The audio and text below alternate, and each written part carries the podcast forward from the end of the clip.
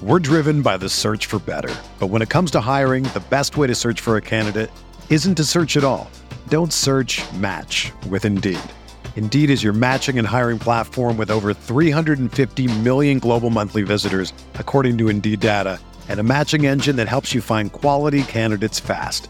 Ditch the busy work. Use Indeed for scheduling, screening, and messaging so you can connect with candidates faster. Leveraging over 140 million qualifications and preferences every day, Indeed's matching engine is constantly learning from your preferences, so the more you use Indeed, the better it gets.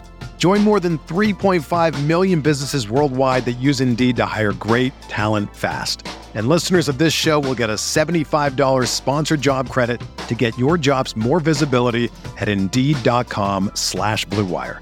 Just go to Indeed.com slash BlueWire right now and support our show by saying that you heard about Indeed on this podcast. That's Indeed.com slash BlueWire. Terms and conditions apply. Need to hire? You need Indeed. Welcome in, everybody, to Candlestick Chronicles, a 49ers podcast on the Blue Wire Podcast Network. I'm Kyle Madsen. I write about the 49ers over at NinersWire.com. Joining me shortly is Chris Biderman. He covers the 49ers for the Sacramento Bee. We have another 49ers win to talk about. They start 2 0. They beat the Philadelphia Eagles 17 to 11. We're going to do some big picture stuff with the game, just talk about it, things we observed, things we saw, and then uh, we're going to go back over our draft, the uh, players we each drafted to have big games, and go back over and see who quote unquote won the second week of the season. Blue Wire. Hey, this is George Kittle, and you're listening to Candlestick Chronicles.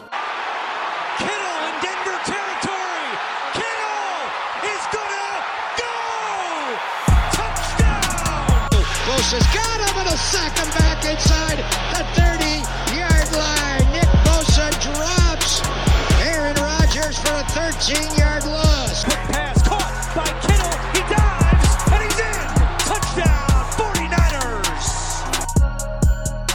49ers. Chris, I've decided I need a line to end the little intro thing. Like, and now Pearl Jam. Yeah, except not lame like that. um, but like, enjoy yeah, the show. You. I hear you. Dumb yeah we'll we'll figure but it out one of my we'll, we'll... send send me potential lines to say sure i'm just like get into it is a different podcast I listen to by a comedian, Mhm. and I think that's a great one.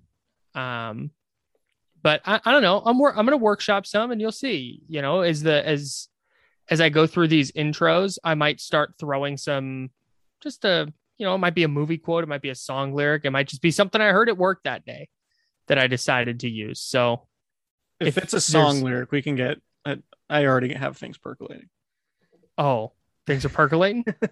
things things are percolating but let's let's get into this game because Yeah. because we're we're a day late uh, on this one and and i think we both have some interesting thoughts So the 49ers defense, that's where I want to start. I know a lot of the conversation surrounded the quarterback with the way Jimmy Garoppolo and the offense as a whole struggled early on. So we'll get into that, but we're going to put a pin in it for a moment because my big concern going into week two was what their defense looked like against the Lions. The Lions got basically whatever they wanted in the run game, and their pass defense without Jerry, without Jason Verrett, kind of fell apart a little bit. Josh Norman got the start across from Deommodore Lenoir. Javon Kinlaw was back in the middle. And I thought defensively it was night and day from week one against a team that may not be. I don't know. I think the Lions and the Eagles might kind of be in the same tier offensively, but the Eagles have a ton of playmakers that can just kind of flip a game if there's one blown coverage. And I thought the Niners, for the most part, save for the 91 yarder to, to, to Quez Watkins that Deommodore Lenoir gave up, I thought the defense, for the most part, was really, really excellent for uh, effectively all of the game. Yeah, I would agree. They they made the plays when they need to, when they needed to. They, you know, the secondary I thought played particularly well uh, uh, on on those deep passes. Jaquiski Tartt had a deep pass breakup. Jimmy Ward had a deep pass breakup. Um, Lenoir was uh, a little bit lucky on that Jalen Reagor touchdown that got called back because he stepped out of bounds. But I did think Reagor did a good job of sealing off um, um, that sideline over there that sort of forced Reagor to step out of bounds. And, and the 49ers did get lucky, right? Like the Eagles very much showed their inexperience in that game, Mhm. whether it was first year play caller Nick Sirianni, second year quarterback Jalen Hurts. Um, all their skill guys, with the exception of Miles Sanders and their tight ends, are super young, right? So, like, you could say, well, Jalen Reagor, if he's more experienced, probably doesn't step out of bounds there, right? And and you know, the Philly special thing was just laughably bad, and That was so it wasn't it wasn't so much the play call as much as just the execution because as soon as the play started, you knew what was happening. yes. Like it was everybody just- on the 49ers defense knew it was happening. it, as soon as like as soon as they do the reverse, it's like, oh, it's Philly special. And then Jalen Hurts is the only option over there. Yeah. Like they didn't have anybody else. And so um that was just the 49ers got a little bit lucky by by playing the Eagles um I- in their infancy of this new coaching regime. But yeah, the, the defense did play really well. They sort of um, you know, they snap back into what they're good at.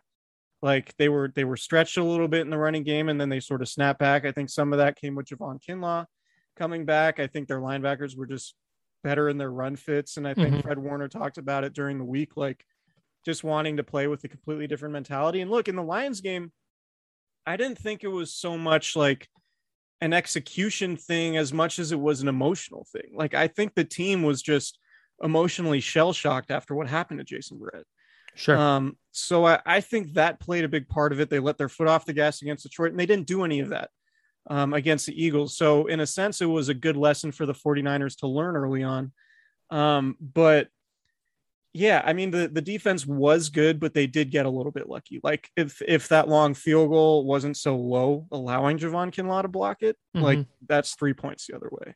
If the Maybe. Eagles, yeah, maybe if the Eagles are competent, you know, like a little bit more competent, then they probably do score after after the 91 yard completion, right? So like Mhm.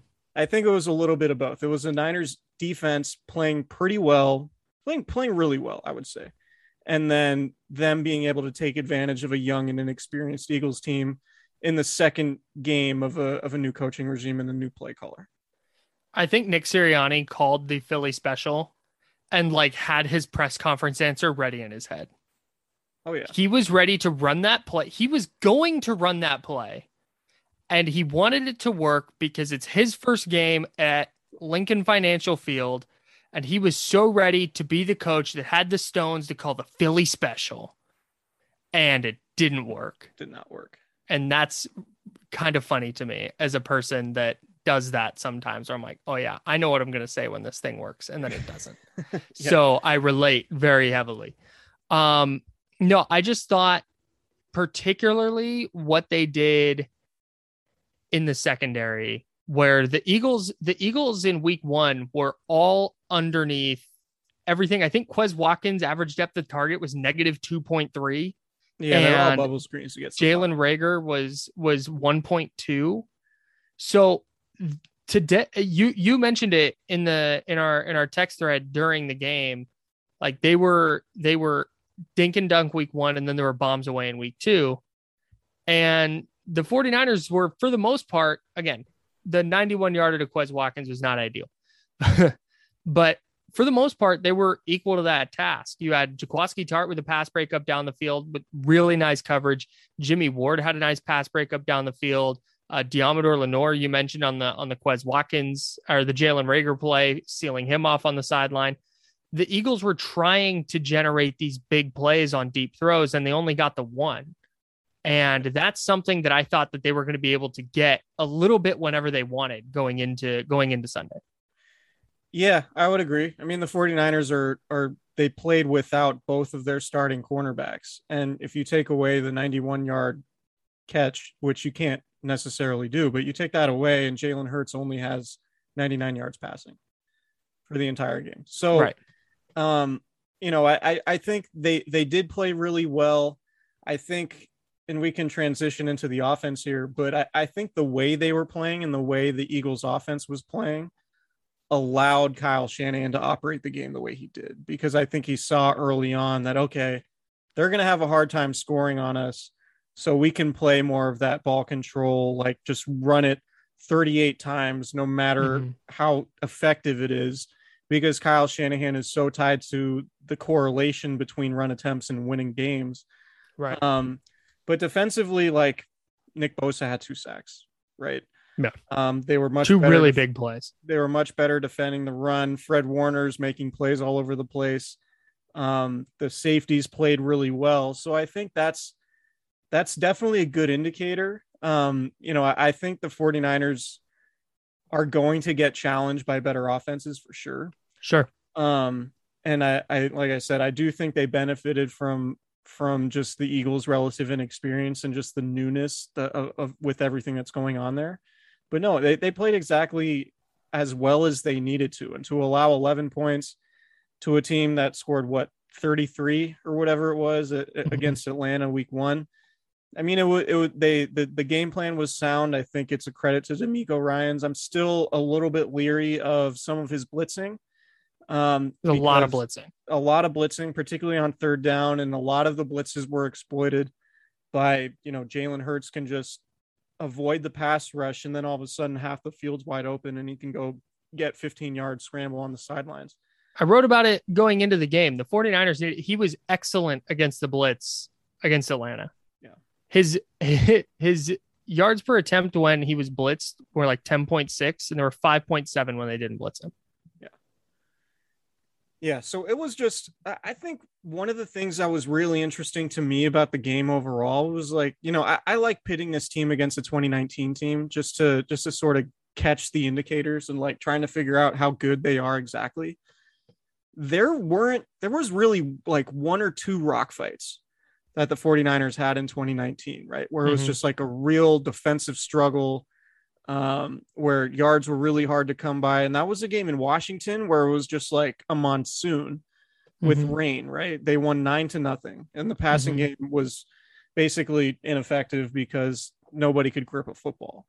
And then there was that Ravens game, which the weather was also an issue, but it was also just two running teams playing against each other. Right. Um, but all the other games the 49ers had in 2019 were much more high scoring, were much more cleaner offensively. So it was real interesting just in the context of that, trying to compare this team versus that team because it, it just did look so different. And ultimately, I, I think it's a really good sign that the 49ers can win in different ways, right? Like they can Mhm. win when the offense looks really clean against Detroit. Um, the defense obviously let let them down in the fourth quarter in that game, but they still won. Um, and then they were able to win like a rock fight after getting punched in the face in the first quarter, Mhm. and um, and you know held the Eagles to to no points on that on that goal line stand, and then blocking the field goal, like and basically dominating the second half, even though they weren't putting up a ton of points. Um, it was just an encouraging sign to me because you know they're two and zero, but they were able to do it in a way that we haven't really seen them do it before. Um, and we can talk about the offense, but I, I just, you know, it was encouraging from that standpoint because not every game is going to be as clean as you want it to be. Mhm. And this was just an opportunity for them to to win something, uh, to just to win a really tough game. And and I think Fred Warner, what he said after the game was really telling you was like the hardest ones are the ones that, that mean the most. And this was a really hard game for the 49ers. And we thought it would be coming in because the Eagles were super talented in the trenches, especially. And so I think that's why the game was so tough. And ultimately, I think the 49ers are better off for it because it's not a familiarized pattern, right? It's like Right. we had to win a rock fight on the road. Um, it's unlike it's unlike how they won in 2019, which is interesting. So I want to use that to springboard into talking about the offense. And you talk about what it looked like in 2019. And I want to start with the quarterback because Jimmy Garoppolo started that game. It was it was ugly. I think he was three of seven for 19 yards. Uh, he missed a couple of screens. Well, he missed one screen. Deebo Samuel dropped another one. Um, but he The missed one a- to Deebo, he was like falling all over himself.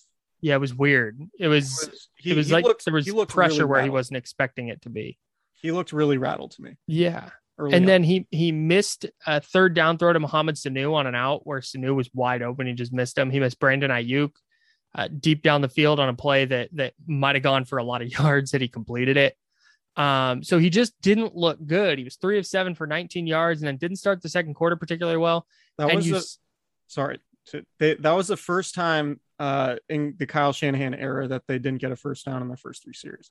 Yeah, yeah, three three and outs. First time they've done that since week 10 of 2016 during that phenomenal Chip Kelly year. Yeah. So so yeah, it was it was as bad as it's been under Kyle Shanahan, and you started to see the rumblings. Hey, what what how long's the leash? Do you take it? You take and to Garoppolo's credit, he finished the game 19 of 23 for 170 over the final three quarters with a touchdown and just kind of did the Jimmy Garoppolo thing. And that's why Sunday's game was not a surprise. We know that this is what's coming from Jimmy Garoppolo. It's why they're going to move off of him. But he's the starter this year. They're going to live with the halves of football where it's like, man, does this guy like he doesn't quite have it today.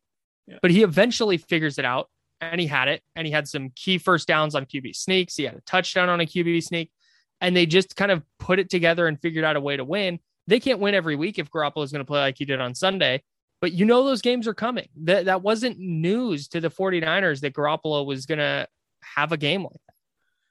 Yeah, I agree. I, I think I think he was bad early on, but he settled in. And Yes. I think the throw that really changed things was the 40 yard completion to Deebo Samuel on that post, where he Mhm. fit it right between two guys, hit Samuel in stride. He had the long catch and run. It was on that 90 yard, the first 90 yard scoring drive at the end of the half.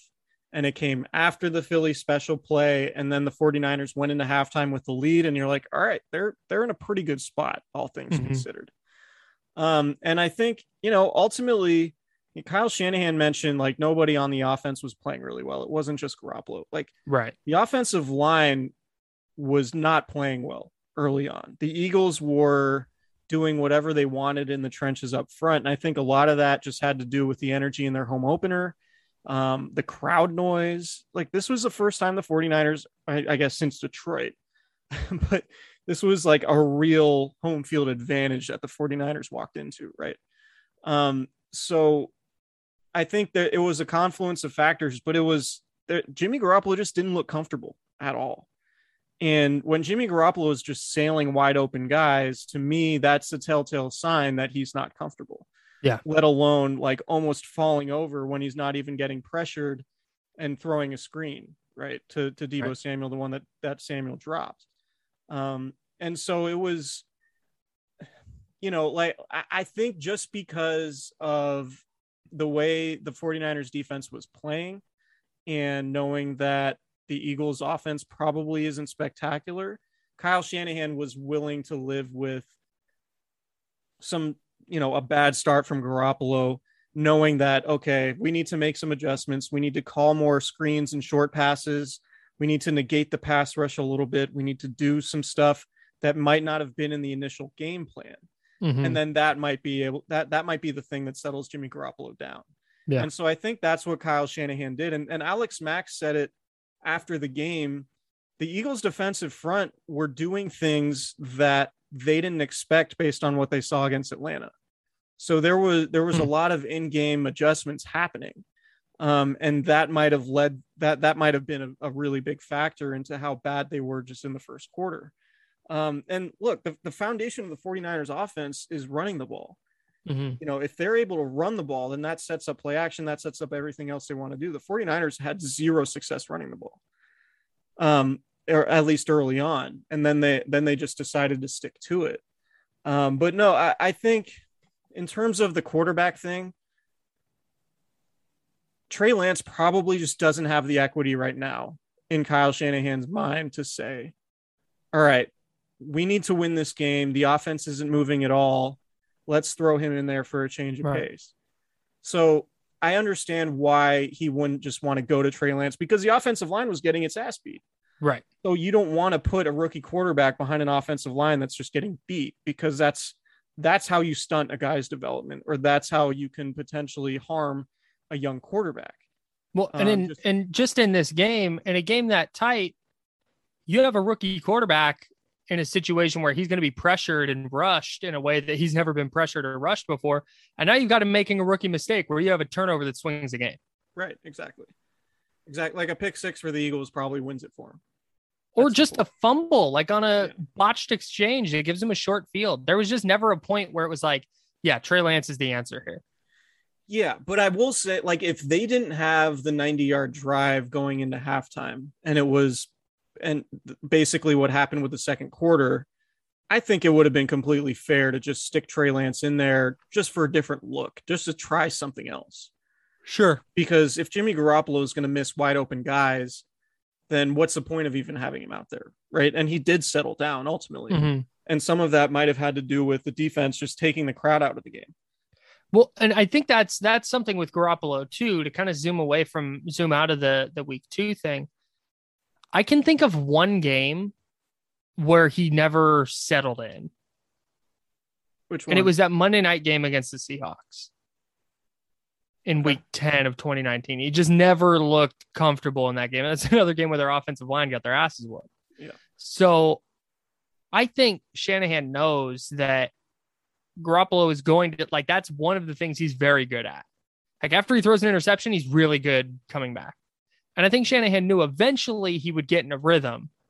And to to his credit, he did. And and like I said, I don't think this is news to the 49ers. Like I don't think anybody was hitting the panic button. They kind of know that this is what you get with Garoppolo. And that's why, like I said, that's why they're moving off of him because you're going to get these games like this where he's going to play and he's you're going to get the win, but it's it's going to be you know a little bit of a struggle under center. Yeah, and I, I think that's one of Kyle Shanahan's strengths too, is identifying early on what kind of game it is.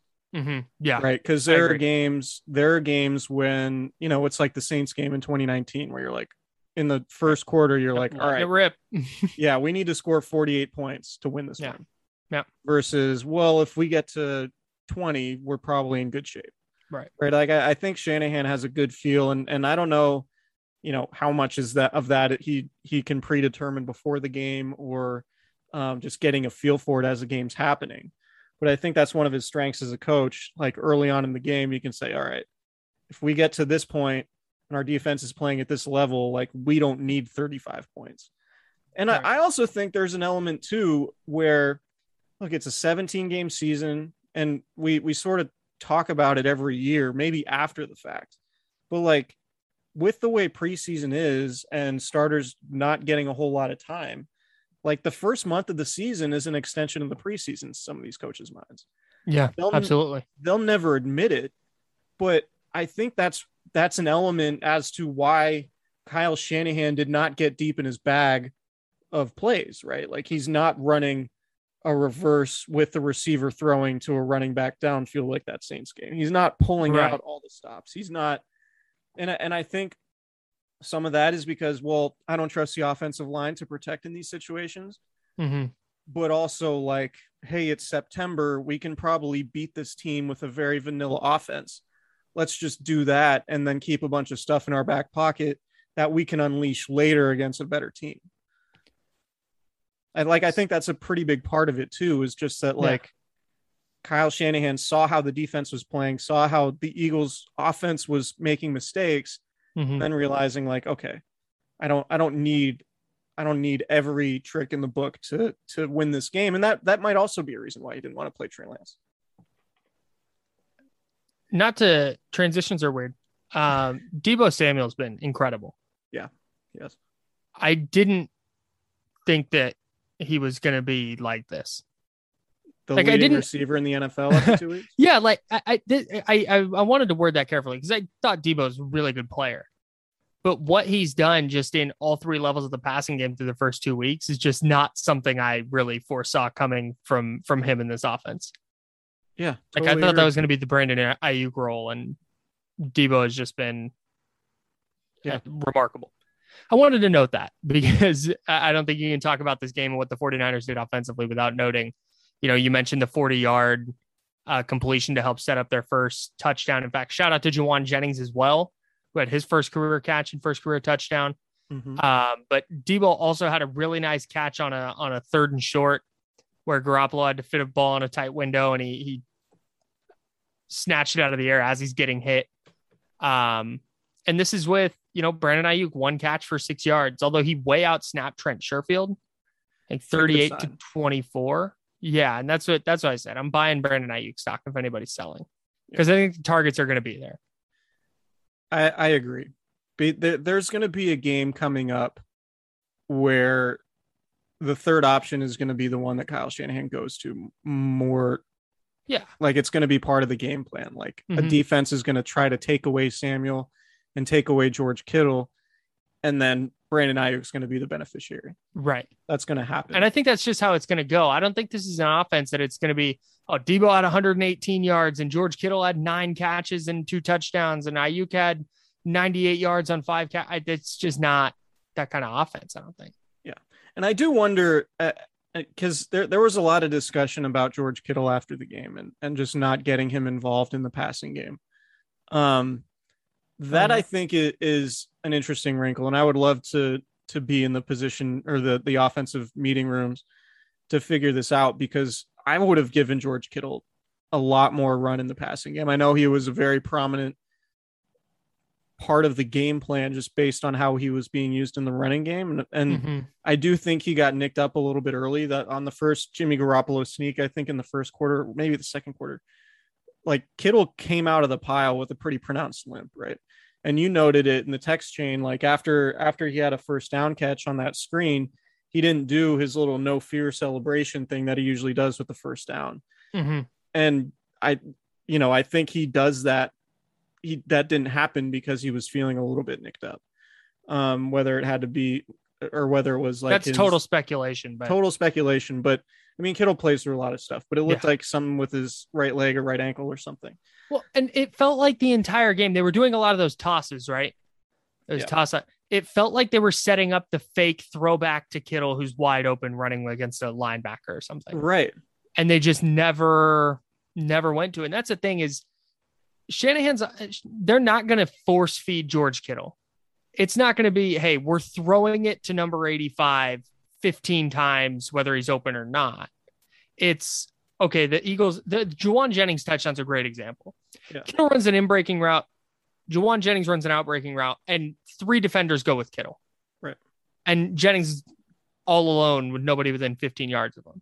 Yeah. And Shanahan's going to take that throw to Jennings because that's going to get a touchdown. Right. Um, I should say Garoppolo is going to take that throw to Jennings. Uh, so I don't, I'm not, if, if George Kittle is going four for 17 for the next six weeks, like, okay, then let's, let's talk about it. But it's not, it's not even a concern right now for me. Yeah. I mean, he's playing well, but Yeah. it's, you know, it, it, it is a little bit for Kittle. He's had four catches in each of the last two games, um, nine targets total. So he's caught eight of nine targets so far. Mhm. Um, and maybe there's just you know maybe this Packers game is going to be the one where you know he has he has a big Kittle game right where it's Mhm. eight catches, one 50 yard touchdown, and you know Right. 170 yards receiving or whatever. Like that's that's very possible. That could really happen at any point. Right. Um, but I, I think the the broader point is that when this offense is peaking, George Kittle is having those kinds of games. Right? It's not yeah, that's fair. It's not you know four catches for 17 yards right? So uh, so i wonder how much of it was just kyle shanahan's stubbornness and to stick with the running game as much as he did versus the eagle the eagles like bracketing him at all times which i would imagine that's happening right? Like if you're a de- if you're a defensive coordinator and you're playing the 49ers the first thing you got to do in the passing game aside from just hit jimmy garoppolo as much as possible is stop George Kittle. So, you know, that like and and that could be a reason why Samuel's been getting off lately like so I'm just interested to see how that evolves, right? And I expect Kittle to have a big game at some point. But if this continues, if this trend continues, then it's then it's worth asking the question like what's what's happening here? Cuz like Yeah. you probably need to figure out more ways to get your all pro tight end Well, open. Yeah, and and it's going to be what's happening here if they keep scoring 17 points a game. Yeah. But if they're going to hang up 30 points a game and and a side effect of that is if they're going to hang up 40 points a game and Deebo Samuel and Brandon Aiyuk and Jauan Jennings and Trent Sherfield are all catching touchdowns, and teams are just going to continue to take out George Kittle, like then that's what it's going to be. George Kittle's not going to have a huge year. Right. But like you said, I think the best version of this offense is one where he's getting open and they're getting him the ball. And I do anticipate that coming at some point. Yeah, I would agree. Um, you want to hit a break? Yeah, let's hit a break. Then we can talk and, about uh, our draft. We'll talk about our draft. Yeah, you would want to talk about it. 49ers football is finally back, and there's no need to exhaust yourself searching all over the internet to find 49ers tickets anymore. You know why? Because TickPick, that's T I C K P I C K, is the original no fee ticket site and the only one you'll ever need is your go to for all NFL tickets. See, what TickPick did is they got rid of all those awful service fees that the other ticket sites charge. That's why I don't go to those sites anymore because those fees are ridiculous.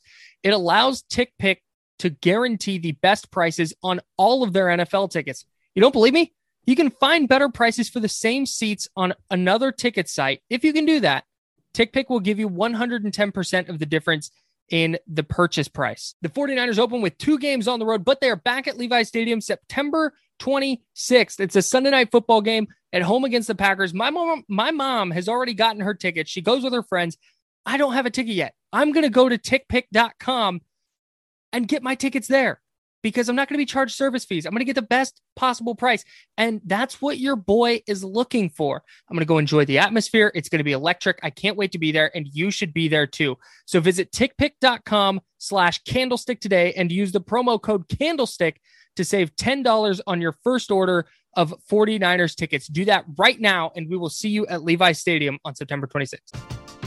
We're driven by the search for better. But when it comes to hiring, the best way to search for a candidate isn't to search at all. Don't search match with Indeed. Indeed is your matching and hiring platform with over 350 million global monthly visitors, according to Indeed data, and a matching engine that helps you find quality candidates fast. Ditch the busy work. Use Indeed for scheduling, screening, and messaging so you can connect with candidates faster. Leveraging over 140 million qualifications and preferences every day, Indeed's matching engine is constantly learning from your preferences so the more you use Indeed, the better it gets.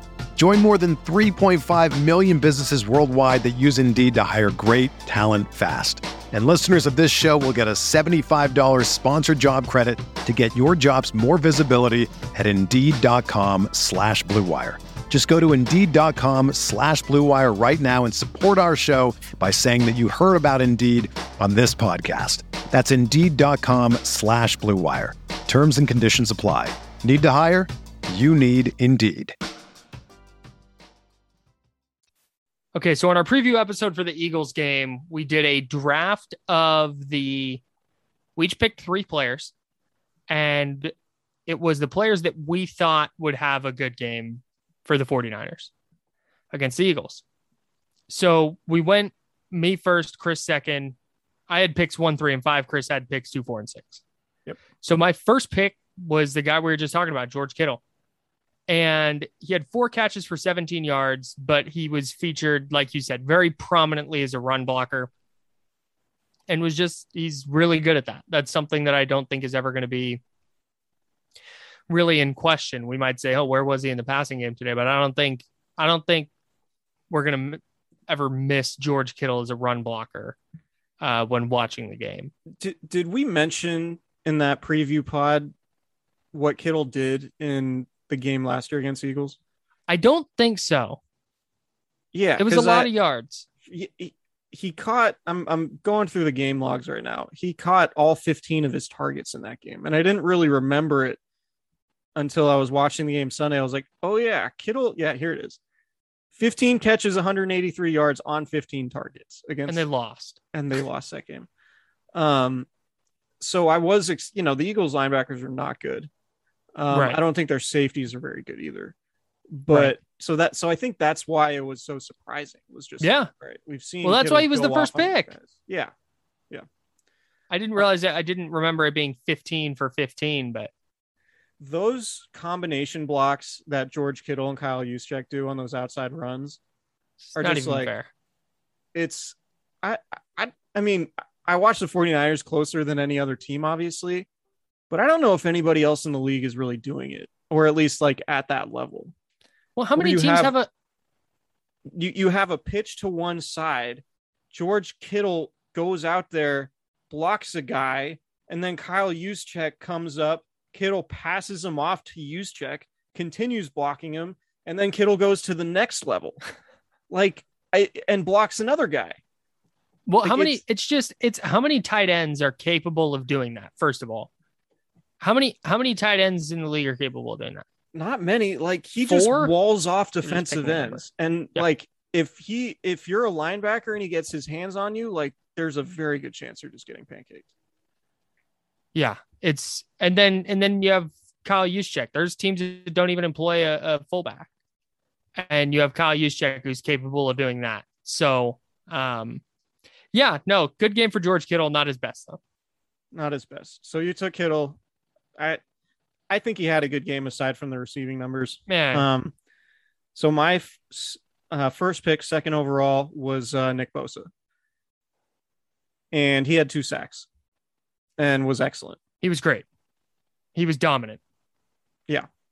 He that I mean that dude I don't know if there's really a whole lot to talk about. Like, He- that's a yeah. good Eagles offensive line. Nick Bosa dominates. Like I know Fred Warner is the best player in the 49ers defense in large part because of the leadership, the intelligence, getting Sure. everybody lined up, um, the reliability, the fact that he's made every single start in his career. I'm gonna make a comparison. Go ahead. But Bosa is the more transformational player Can I put it this way? than Warner. it reminds me a little bit not an exact comparison so don't don't come at me it's not an exact comparison but this is how i kind of view it with warner and bosa warner to me is like draymond green on Okay. like the 2015 and 16 warriors and nick bosa is like stephen curry where stephen curry is the better play like the best player transformational like teams have to game plan for him and if he has a great game, then the 49ers slash Warriors, we're going to have a great game. Right. But Fred Warner is the quote unquote heartbeat of the defense, the emotional leader, making sure everybody knows where they need to be going. Um, I, that's that's the comparison I draw, and while also being a really good, multifaceted uh, player who is an All Pro and and excellent at his position, but that's that's kind of the comparison I draw when trying to say you know who the best player, the most important player, stuff like that. Yeah. So I, I think when I think about Fred Warner and Nick Bosa, I think about like Patrick Willis and then the addition of Aldon Smith in 2011. Mm. Right. Okay. Because like the Niners defense was pretty solid in 2010. Patrick Willis was making plays all over the place. He was, he had been to multiple Pro Bowls at that point. But really, what took the defense to a completely different level was Aldon Smith and what he did as a pass rusher off the edge and just how much he speeds up quarterbacks and how that impacts how quarterbacks play against the defense and then that it just goes to a completely different level and so yeah i think nick bosa is just like fred warner's super important but nick bosa is the guy that really changes things for the defense in Yeah. my opinion Yeah, a, th- a thousand percent. When when he went down with an injury last year, it was like, how does this defense get stops now? what they did they're still They- pretty good they- yeah, they're still they were still they're, they still weren't bad. but the That's why Robert Saleh is a head coach now. yeah but the difference between being a really solid defense and being a potentially elite defense Right. is nick bosa If Nick Bosa plays the rest of these 15 games the way he played against Philadelphia, the 49ers are going to have a top eight defense. Yeah, potentially. Um, Don't don't fence it. Bring a take. I just want to. I, I want to see how their cornerbacks No, match that's- up that's against the Seahawks and the Rams and the That's fair. Cardinals All right. and the Packers and I, I No, just need, I need to see that. Don't Um, don't your guy. yuck my yum. What's that? I said don't yuck my yum. I have never heard that before. Oh, okay. Here a we go. Moving reference? on. Uh, I don't know what it's from. It's just the thing I've heard, but it's been like older people who have said it, so I think it's not a TikTok thing. Got it. Okay. So uh, number three, I'm really proud of this pick. It was Jimmy Ward. Yep. Jimmy Ward was really good. He had a downfield pass breakup. The play of the game from from him though, for me, was the third goal, the third and goal play Yep. on the Eagles uh on the on the Niners goal line stand after the Eagles had the 91 yard completion. They did a zone read where Hurts and Miles Sanders both went to the right, and then Hurts pulled it, and Sanders acted as the lead blocker. Yeah. And Jimmy Ward, before the play, was calling it out, was was telling everybody to get to that side, and uh, Azeez Al-Shaair broke through and kind of kind of forced Hurts to get wider than I think he wanted, and then Jimmy Ward flew through and knocked him out of bounds short of the goal line to set up the fourth down where the Philly special happened. Um, so yeah, Jimmy Ward was was really really good. Six tackles, um, a pass breakup for him. I thought he was uh, terrific. And that personal foul called on him at the end Oh, of the oh, game dude. was bad. Like I get it, the quarterback's going out of bounds, but if you hit him before he steps out of bounds, like before his foot actually goes out of bounds, that should not be a penalty. And Right, it wasn't like he hit him high, and it wasn't like he hit him particularly hard. It was. It's just like the the thing was the thing. The problem with it that I had was the referee saying after the play was over, Right. personal foul. It's like the play wasn't over. Play was He was still here- running forward, and he had not stepped out of bounds. here's the thing that that frustrates me on those this happens like not just to the 49ers this is a frustration i have with that call in general Yeah. because russell wilson did this he ran up to a defender and then started like like feigned like he was going to slide so the defender stands up and then wilson stands up and keeps running Right. So- and you can just bait defenders into doing that and Right. hitting you, and it's a 15 yard penalty every time. right they on the broadcast they were like that's a smart play Like, man really that's that's what we're gonna so if you're a quarterback run to the sideline and right as you get hit step out of bounds Yeah. and that's i don't i try really hard not to be the you know focus on a bad call guy but that was bad Yeah. Especially if Jimmy you're doing it on your own sideline where you're going to get 80 guys calling for the flag immediately. yeah right it's lame Um, but yeah, good game for Jimmy Ward. Um, next, oh guy, this is a tough one next guy, Jimmy Garoppolo, uh, was the fourth pick overall, my second pick. Um, like I said, I think he was rattled early on. Uh, I think he was struggling with the pass rush. Like, you can tell when Jimmy Garoppolo does not have faith in the blockers in front of him. mm-hmm. And I think particularly at right guard, like Daniel Brunskill was just getting his lunch taken by by really Javon bad. Hargrave. And I think Jimmy Garoppolo feels that. And you can see it just by how frenetic he can be in the pocket and how he just cannot hit open throws.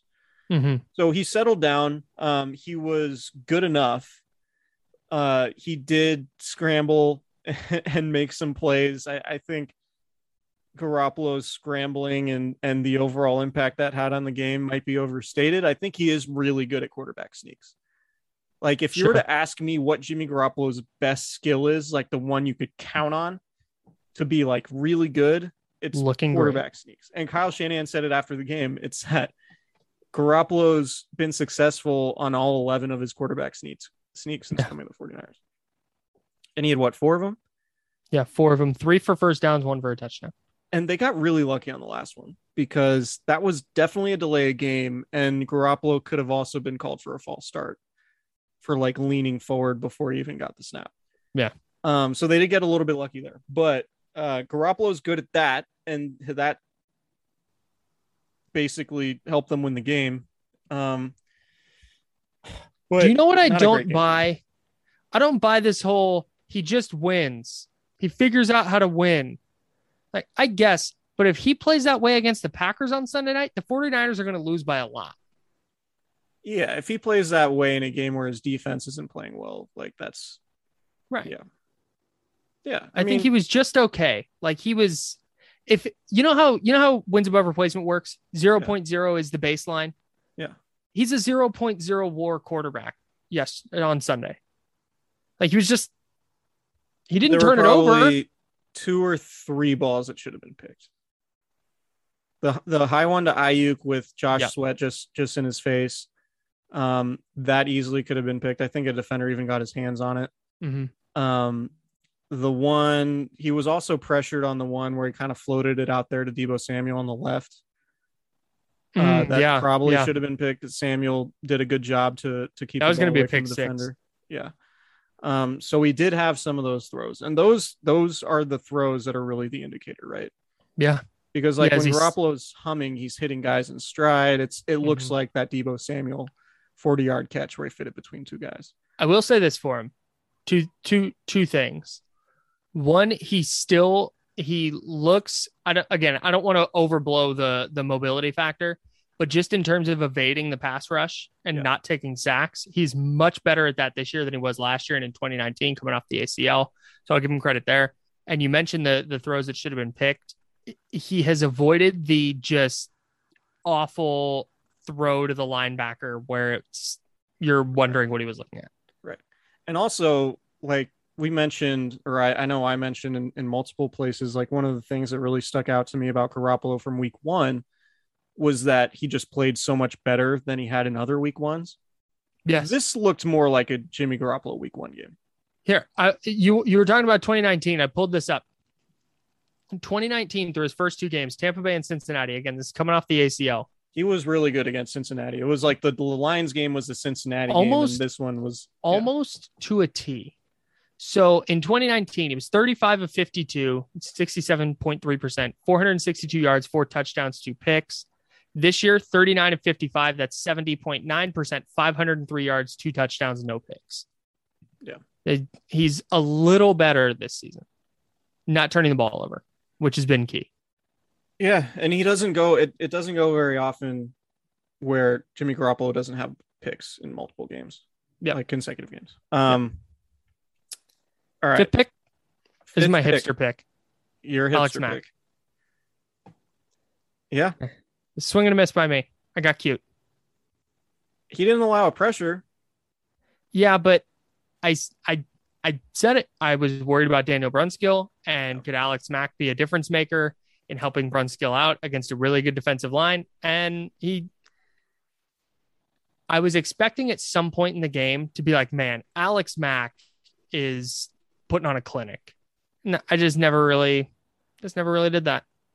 I don't think he was bad. I, I'm not saying he had a bad game, but I was anticipating a couple of plays that I would be able to point to when we did this segment. I went on this play, he did this, and I just got nothing. He was great on the quarterback sneaks. Boy, was he! Four for four on quarterback sneaks. So the center's got to be doing something right. He does. He uses that barrel chest. And no, uh, no fumbled snaps. Right, It's huge. that's an improvement. In the Philly Heat, Yeah. and all that butt sweat. Um. All right. Last pick was a guy I had, uh, Deebo Samuel. Um, all right. He led the team in receiving for the second straight week.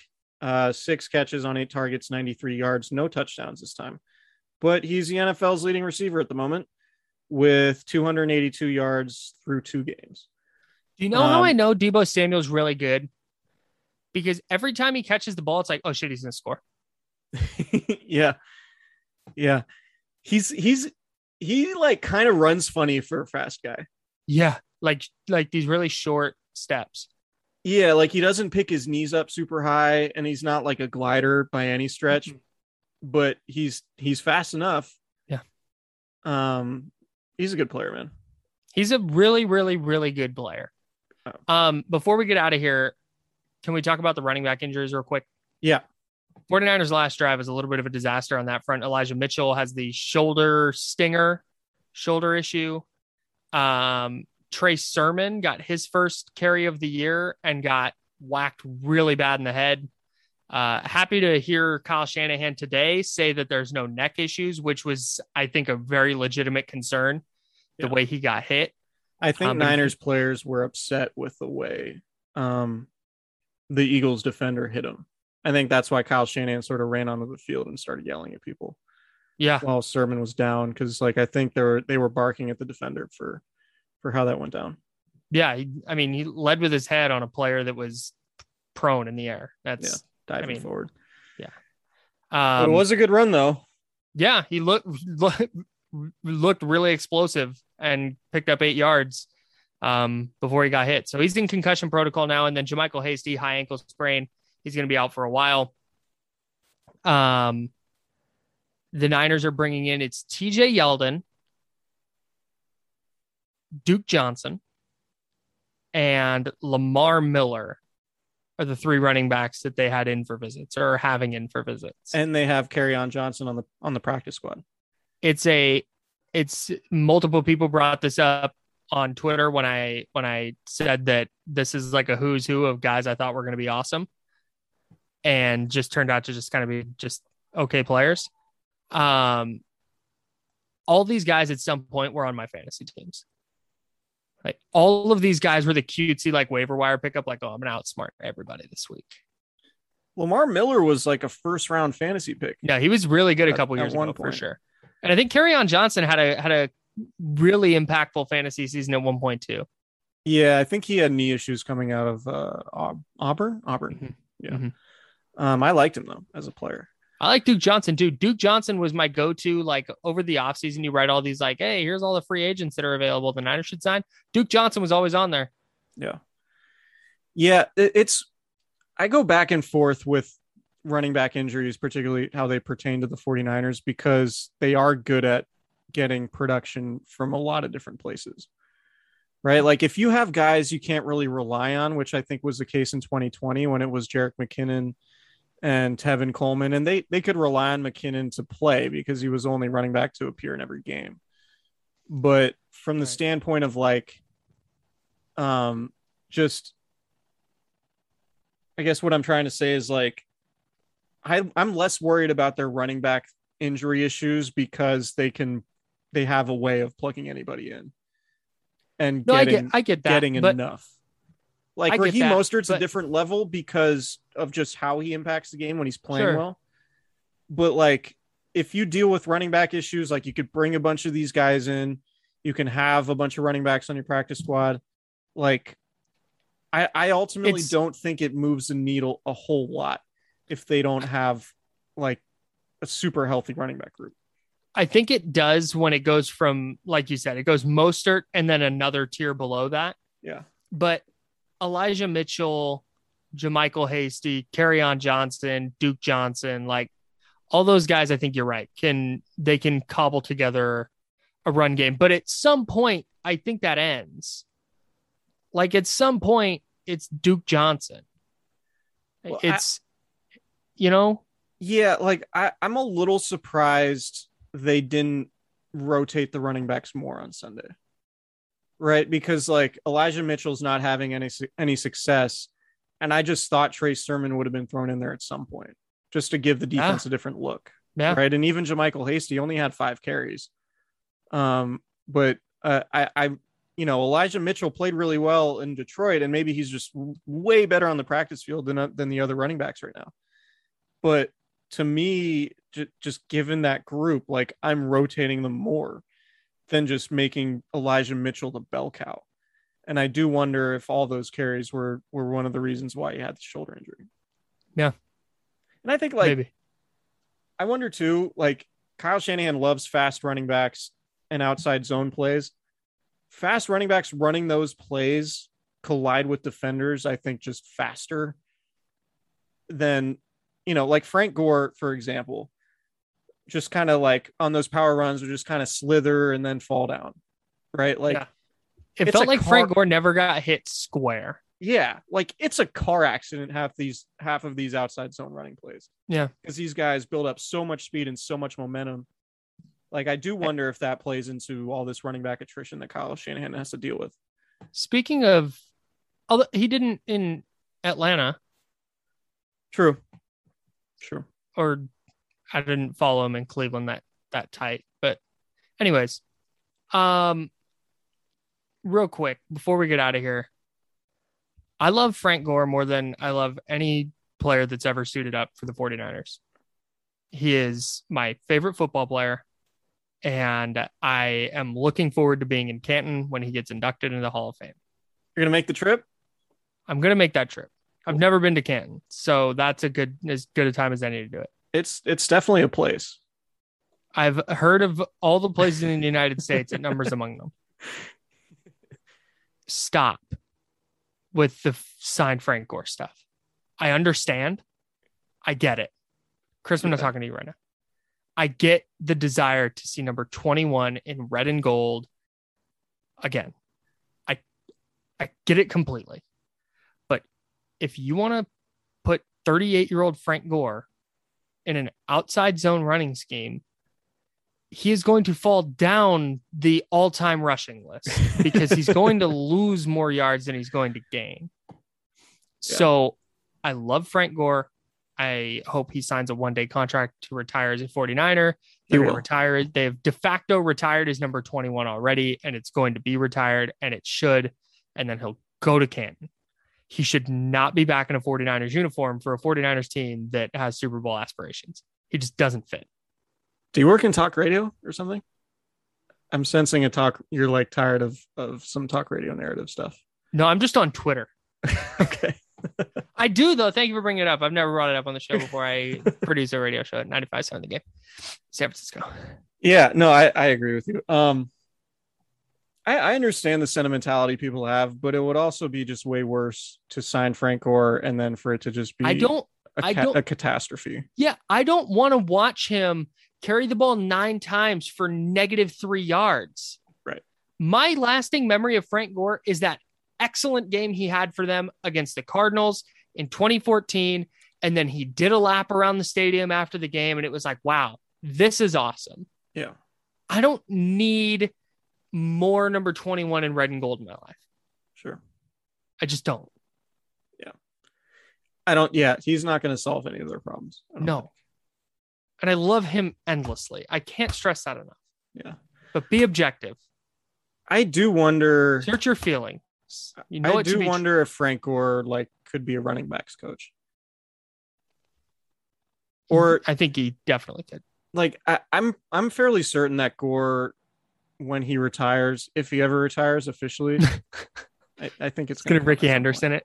Well, I think he'll be like a member of the organization in some capacity. Like he'll work in player engagement, or they'll just like make up some bullshit title and just have him around. Just Frank Gore. I mean, it, it might be in player engagement, right? Like, it, Yeah. it, it might be, you know, Keena Turner's assistant or whatever.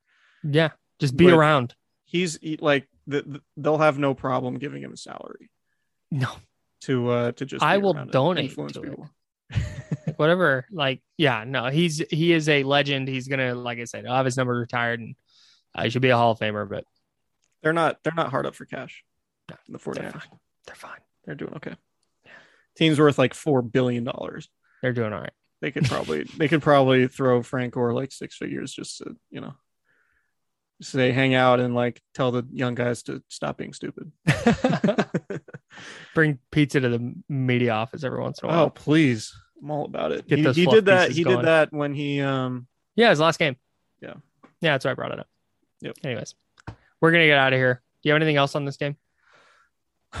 uh Good win? No. I'm I looking thought it was a good win. Yeah, it was definitely a good win. I mean Not that- their best game, but they still found a way to win. That's the most important. Like style points do not matter. We're not doing it's not college football. We're not doing polls. Now- like Now, if they continue playing like this offensively for the next three or four weeks, like okay, then we can talk. But tough game, they figured it out. I have a feeling that Eagles defensive line might be one of the best in the league. I th- I think that's probably right, even without Brandon Graham. So they're not gonna if Get out of here. they're not gonna go against that defense every time. But no, a win's a win. It's the NFL, two and zero, both road games. Yeah. it's what it's what they needed to do, and they did it. So that's ultimately positive. Yep. Big game against Packers. We'll preview it later on this week. Subscribe, rate, review. We'll have a midweek pod. We'll have a preview pod. Really excited to be bringing you all this content. Love talking football with you guys. Thanks for listening, and we'll see you next time.